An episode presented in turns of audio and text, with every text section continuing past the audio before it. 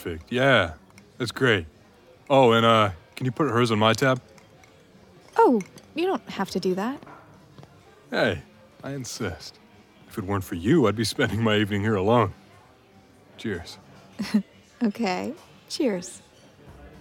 So, what was I saying?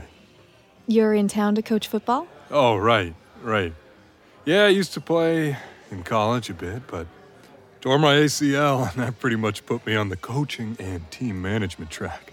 I bet you had some gnarly injuries on the pitch. Oh, yeah. I think over my entire career, I've broken six? No, seven. Seven bones. Yeah. Seven? That is impressive and kind of gross. I was young and dumb. Or dumber, anyway. Well, I hope you're getting more calcium in your diet these days. I've never broken a bone. Never. Yeah. Makes me feel like maybe I haven't taken enough risks in my life.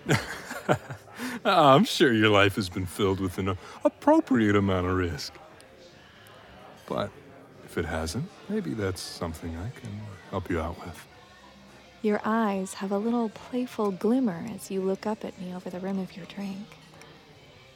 As good an actor as you think you are, you've broken character a few times tonight. You said my name before I'd even introduced myself. And you told the bartender to make my drink extra, extra dirty with three olives.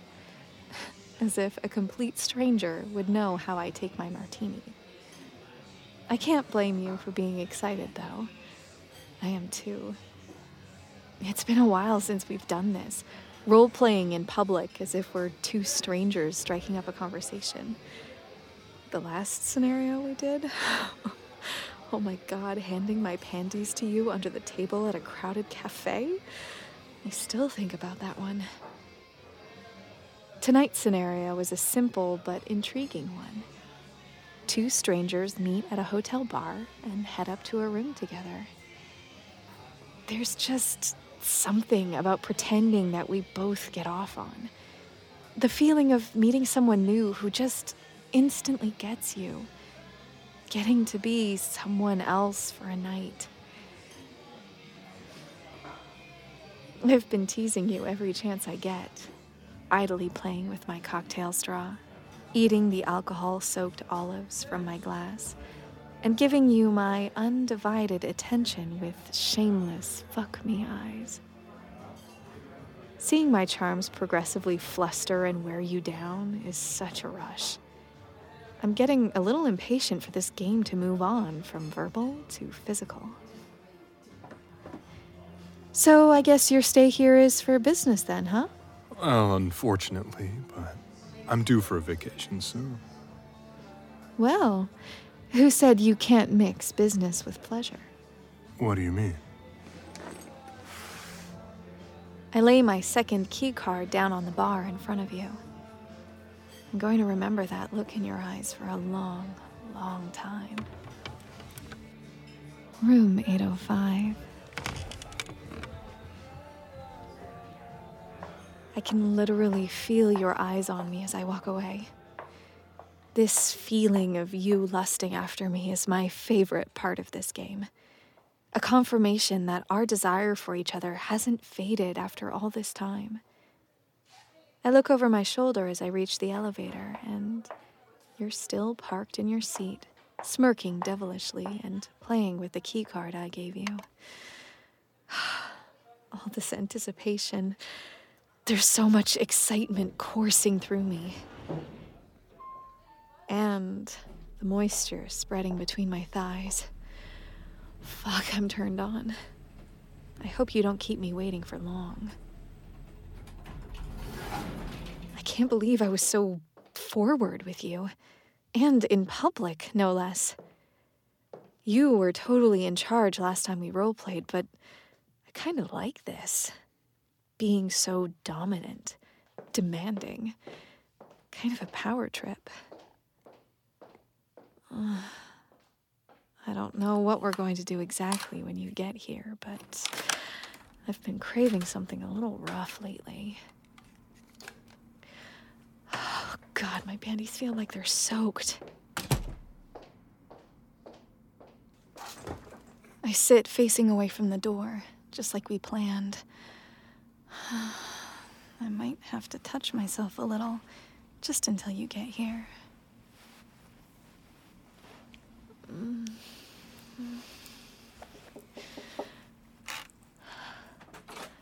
Oh, thank God. Perfect timing. Hi. You seem impatient, a little breathless, heavy steps. You're just as desperate as I am. Not interrupting, am I? No. I was just, um, relieving a little tension. Maybe that's something you could assist me with? Oh, Gladly. My clit throbs as your hands go around my waist. But you should know, I'm not really in the mood to be told what to do. I'm kind of more interested in having my way with you. Yeah? I mean, I imagine that's why you gave me, a complete stranger, the key to your room.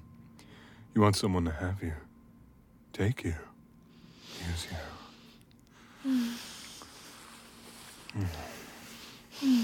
Hmm, fuck. I arch my back and grind into your crotch. Fuck, you're hard. Oh, fuck, I can barely control myself around you. Look what you do to me. You grab my hand and drag it between us, over the thick bulge behind the fabric of your pants.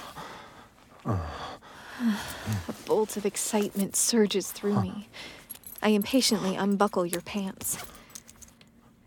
I stroke you through your boxers, massaging your cock through the thin fabric, gently ah. fondling your balls. Oh, fuck. Oh, oh, oh, fuck, that's enough. You pin my wrists above my head with one hand and hover mm. over me. The weight mm. of you against me feels so good. You know how turned on I was all evening? Mm, listening to you endlessly teasing and edging me on. You release my wrists, but I don't dare move as your hand slowly travels down my body, tracing around my breasts, along my stomach, and resting between my thighs. Now I think it's time for me to reciprocate.